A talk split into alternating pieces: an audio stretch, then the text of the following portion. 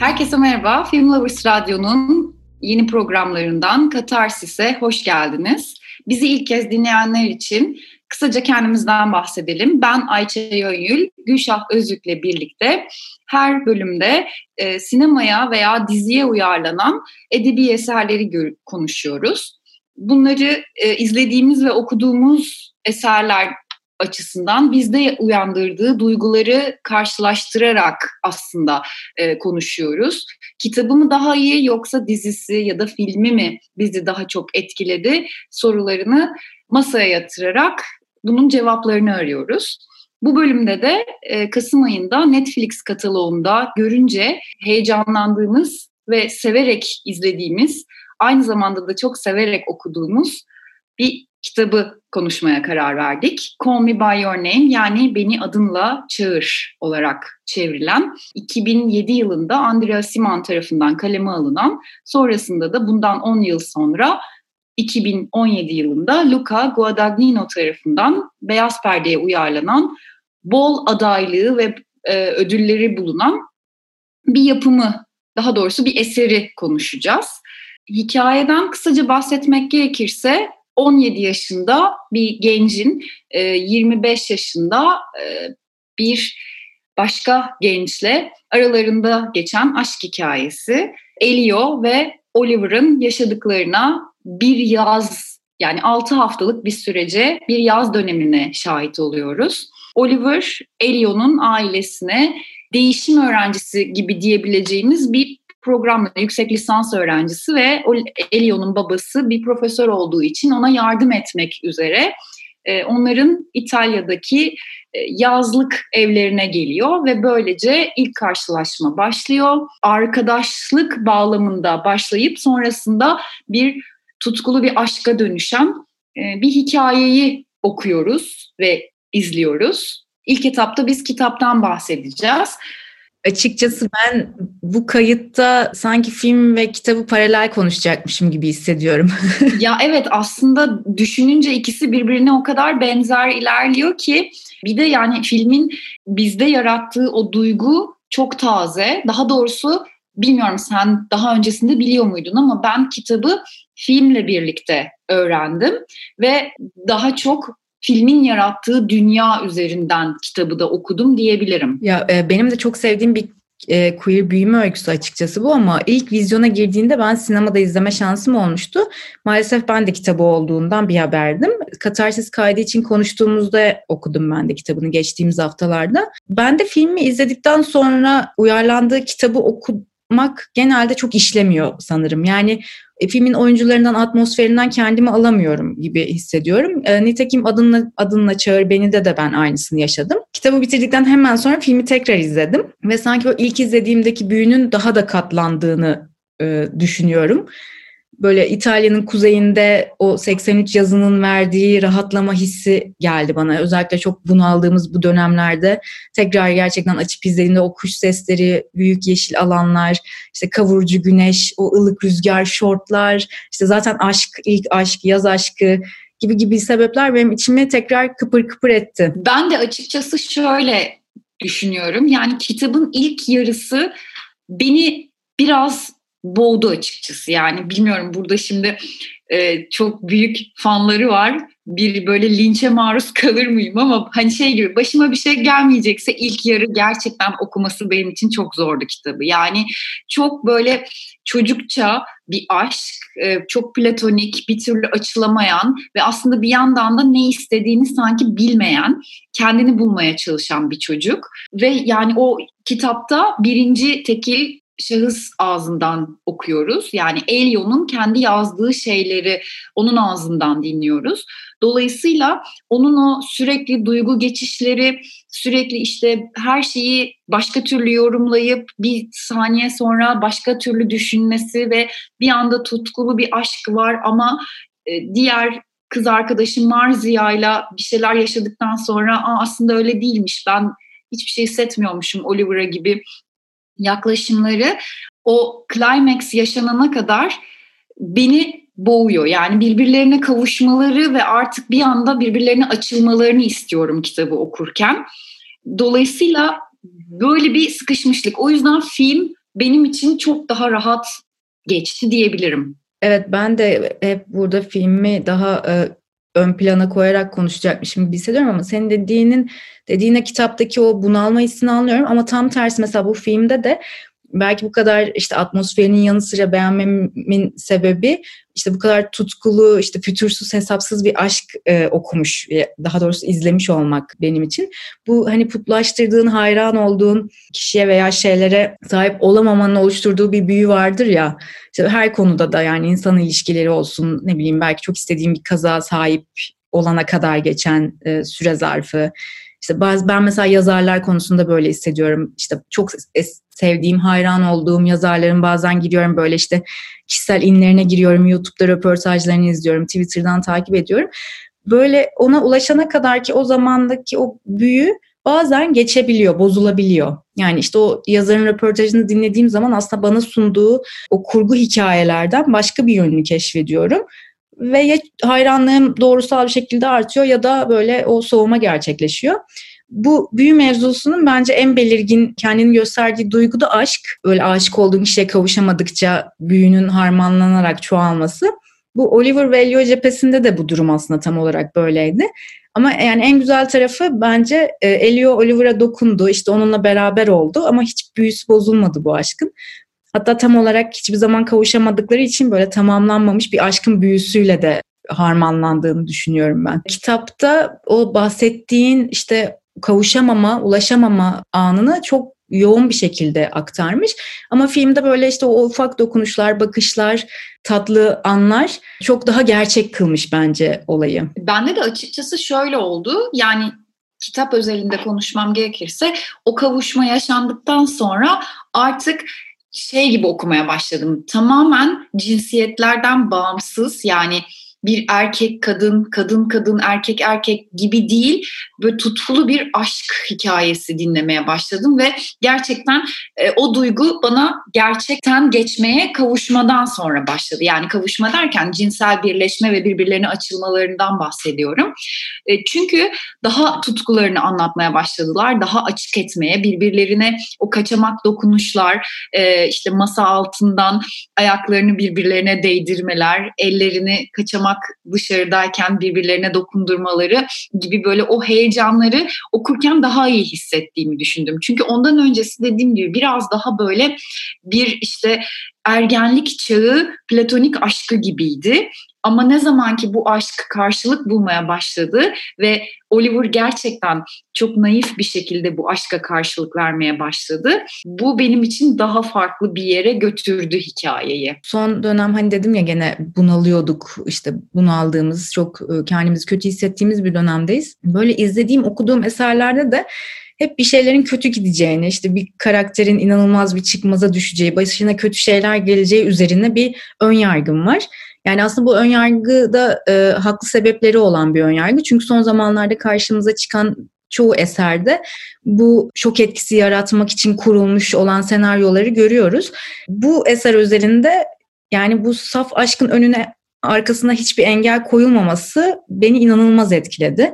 Ne bileyim işte hani ailesi çok anlayışlı, durun evlenemezsiniz diyen böyle karşı çıkan işte çatışan bir aile yok. Ya da işte Oliver nehre düşüp ölmüyor. Hani başlarına gerçekten kötü bir şey gelmiyor. Hatta böyle yıllar geçtikten sonra bir yerlerde karşılaşıyorlar, bir barda oturup muhabbet ediyorlar. Tabii burası kitaptan belki biraz spoiler olabilir ama yani sadece ilk aşkın verdiği tatlı bir sancı var ya da işte kavuşamamanın kederi var ama bu olan duygulara e, zarar vermeden izleyicisine ve okuyucusuna uzanan eserleri çok özlemiştim. Hani hem kitap e, üzerindeki kitap bence filmden çok daha sakin bu konuda. Filmde kitapta da yapılan bu dur şunu da koyayım da birazcık da ağlasınlar e, mantığının olmaması inanılmaz hoşuma gitti. Kitabı önemli ve bence güzel kılan şey biraz da bu. Duygular üzerine çok açık ve çok hani gerçekçi bir şekilde ilerliyor. Elio'nun ailesi de özellikle işte baktığımızda babasıyla annesiyle olan ilişkisi inanılmaz evet entelektüel bir aile var ama söz konusu cinsel yönelimler olunca ailelerin tavrı maalesef her zaman bu kadar anlayışlı olamayabiliyor. Ve ben özellikle yani okurken de filmini izlerken de şuna dikkat ettim. Aile her zaman Elio'yu duygularını ifade etmesi konusunda fazlasıyla destekliyor. Mesela yanlarında ağlayabiliyor, açıkça konuşabiliyor, sıkıntı yani öfkesini belli edebiliyor. Bu noktada çok hani, doğru bir iletişimleri var aile olarak kendi içlerinde.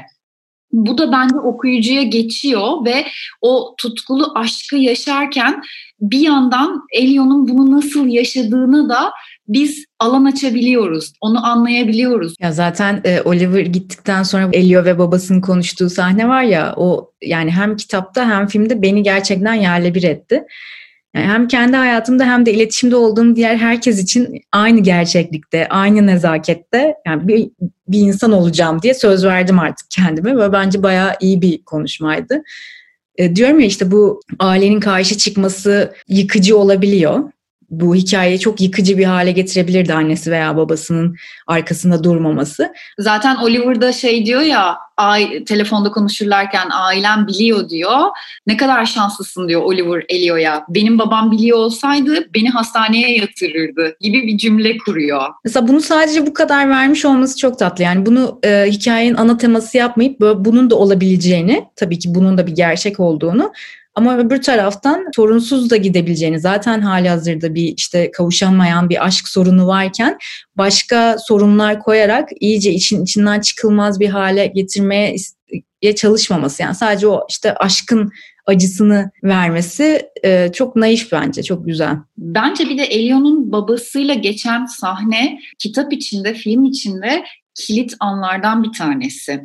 Yani bir çeşit döngü var kırılamayan. Kitap özelinde konuşacak olursam çünkü kitap filmden sonrasını da bir 20-30 sayfa kadar anlatıyor ve daha ileriye gidiyor zamansal olarak 20 yıl sonrasına gidiyor ve şey e, gibi bir durum oluyor yani Elion'un babasının anlattıkları aslında Oliver'ın 20 yıl sonra yaşadıklarının bir yansıması gibi bir şey. Yani orada aslında konuşan sanki 20 yıl sonraki Oliver'mış gibi hissettim ben. Kitabı okurken de, filmi izlerken de. Hatta zaten şununla ilgili şeyler de var. Satır aralarında okuyoruz. Elion'un babası sürekli ona diyor ki işte dedelerini onurlandırdın mı?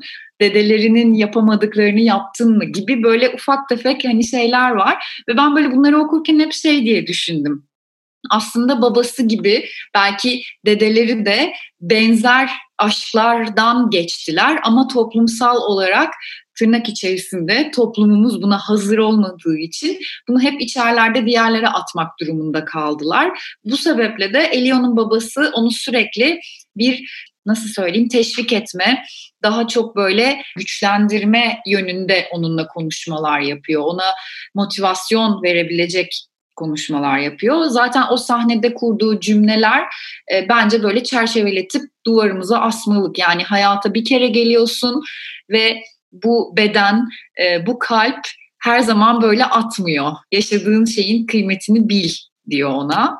Çok çok önemli bir sahne ve çok beni etkiledi açıkçası o. Özellikle de bir erkek çocuk annesi olarak böyle hep aynı şeyi düşündüm. Yani evet bu konuşma e, kesinlikle her anne babanın bu şekilde, bu tarafsızlıkla, bu içten gelmeyle, samimiyetle çocuğuyla yapması gereken bir konuşma bence. Benim hoşuma giden şeylerden biri de bu işte 83 yazı teknolojinin olmadığı, işte hayatımızın tam ortasına oturmadığı bir an ya 80'ler 90'lar.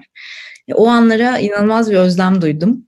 Çünkü işte büyük bir avluda kahve içiyorlar. Yani ya önlerindeki kitaptalar ya birbirleriyleler ya işte doğaylalar, yani etraflarına bakıyorlar.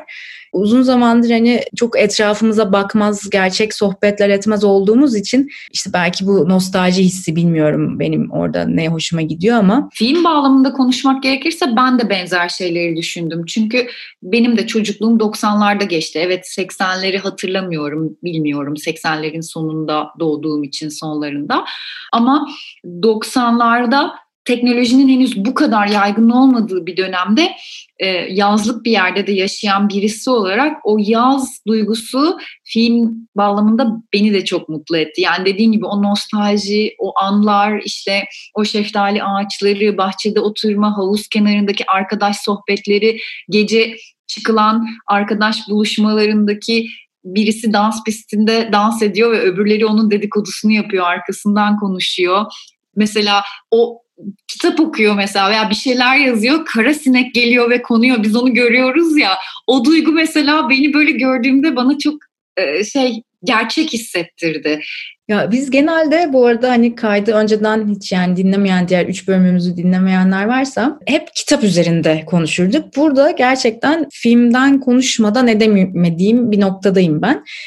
E, yani çünkü görsel gücün kelimelerin önüne geçtiğini düşünüyorum. Yani bu paralel bir yorumlama yapmam gerekirse. Aslında senaryonun kitaptan bağlantısının neredeyse hiç kopmadığı bir e, iş var ortada. Ama bir noktada film öyle bir görsel şölen sunuyor ki işte az önce bahsettiğimiz o büyük avlular, işte bisiklet yolları belki de. E, o kitaptan alamadığım değişik bir haz alıyorum ben filmden. Yani müzik kullanımı, işte doğa sesleri, işte o kuş sesleri, sineğin vızıltısı, ne bileyim ateşin çırası belki de bilmiyorum. Garip de bir neşesi var bence filmin. Genelde aslında kitapta da alabileceğin şeydir. Kokuyu bile alabilirsin ya da işitsel bir şeyler duyabilirsin kitap okurken. Ama ben bu e, eser özelinde kitaptan o atmosferin içine giremedim. Belki de dediğim gibi işte önceden filmi izleyip akabinde kitabı okumamın verdiği zorluktan da kaynaklı olabilir. Çünkü Normal People'da da ben aynı şeyi hissetmiştim. Yani aslında Normal People'ın kitabında da muazzam bir kurgu var. Hatta dizi aynen onun kurgusunu almış, paralel gidiyor.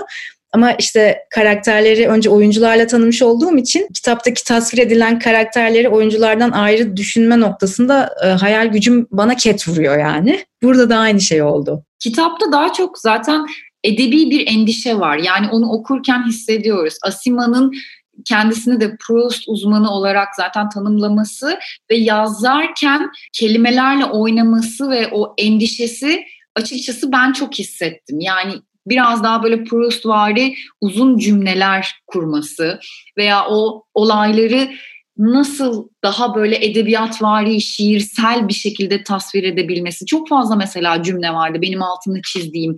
Baya böyle koy şiir olarak alt alta yaz, şiir olarak okuyabileceğin anlar vardı, tasvirler vardı içerisinde. E, dolayısıyla on, ya, kitaptaki o başka bir yöntem oluyor ama filmde daha görsel ve daha hafızaya bence oynayan şeyler daha etkiliydi. Daha etkili kullanılmıştı en azından. Belki de bu yüzden böyle hissettik ikimiz de. Evet ben de katılıyorum. Zaten oyunculuklar da müthişti. Yani Timothy Jim'in ateş başında ağladığı sahnede o ağladı ben ağladım gibi bir noktadayım yani. Ben çok etkilendim gerçekten oyunculuktan. Ee, sanırım en iyi erkek dalında Oscar'la aday olmuş ama alamadı değil mi? Evet yok alamamış. Bir filmin sadece e, tek bir Oscar'ı var. O da en iyi uyarlama senaryo dalında e, ödülü var. Onun dışında üç adaylığı daha var. E, Timothée Chalamet en iyi erkek oyuncu, en iyi film Oscar'ı adaylığı var ve en iyi film müziği adaylıkları bulunuyor. E, bence Armie Hammer'da bir adaylık hak etmiş bence. Hakkı yenmiş. Bu arada yani çok alakası ama Armie Hammer'ın sesi Adam Driver'a benzemiyor mu? Ben tekrar izlediğimde fark ettim. Ay, tonlamaları inanılmaz benziyor. Bu Adam Driver'ın Girls'taki tonlamaların aynısı. Bilmiyorum ben. Girls'ü izlemedim ama Adam Driver'ın sesine benzetmedim. Ya öyle bir bağ kurmadım, bilemedim. Peki o zaman bu kadar kitabını ayrı, filmini ayrı övmelere doyamadığımız bir yayının yavaş yavaş sonuna gelirken toparlamak gerekirse her bölüm sonunda sorduğumuz o kadim soruya geliyorum. Sence kitabımı yoksa filmi mi? Ben bu yayında sanırım ilk kez de e, filmi söylüyorum. Zaten sebeplerini aslında podcast kaydının içerisinde vermiştim ama böyle belki kısaca tekrar bir geçmem gerekirse çok güzel bir atmosfer kurulduğunu düşünüyorum filmde ve kitaptaki hikaye aslında çok güzel ama o duyguları geçirme noktasında bence film çok daha iyi bir iş çıkarmış. O yüzden her ikisini de çok sevmeme rağmen filmi defalarca izleyebilirim ama kitapta belki bir daha okumam. Bul Beni'yi okurum. Ama kitabı değil filmi daha çok sevdim. Ben de ilk defa değil, ilk ilk programda da filmi demiştim. Bu programda da yine e, filmini tercih ediyorum. Bunun sebebi birazcık da senin bahsettiğin gibi evet filmin yarattığı görsel dünya ve benim açımdan film çok doğru yerde bitiyor. Yani kitabın devam ettirdiği o 20 yıl sonrası bence filmde devam edemezmiş. Onu böyle izlerken hissediyorsun zaten ve çok doğru bir yerde bitiyor. Çok etkileyici duyguları geçirdiği bir anda sona eriyor. Yani o Elio'nun gözyaşlarıyla senin de dediğin gibi böyle karşılıklı oturup sarılma hissiyatıyla karşılıklı ağladığımız bir son oluyor. Aşkın büyüsünü de bozmuyor aslında böylece. Yani o kavuşamamanın verdiği bir büyü vardır demiştik ya onu da orada bir açıkta bırakıyor film. Evet yani burada e, en büyük pay daha doğrusu ikiye bölmek gerekirse oyuncular kadar yönetmenin de çok iyi bir iş çıkardığını söyleyebiliriz. Ben de bu sebeple filmi diyorum. E, dördüncü bölümümüzün sonuna geldik. E, bizi dinlediğiniz için teşekkür ederiz. Bir sonraki yayında görüşmek üzere. Görüşmek üzere. Hoşçakalın.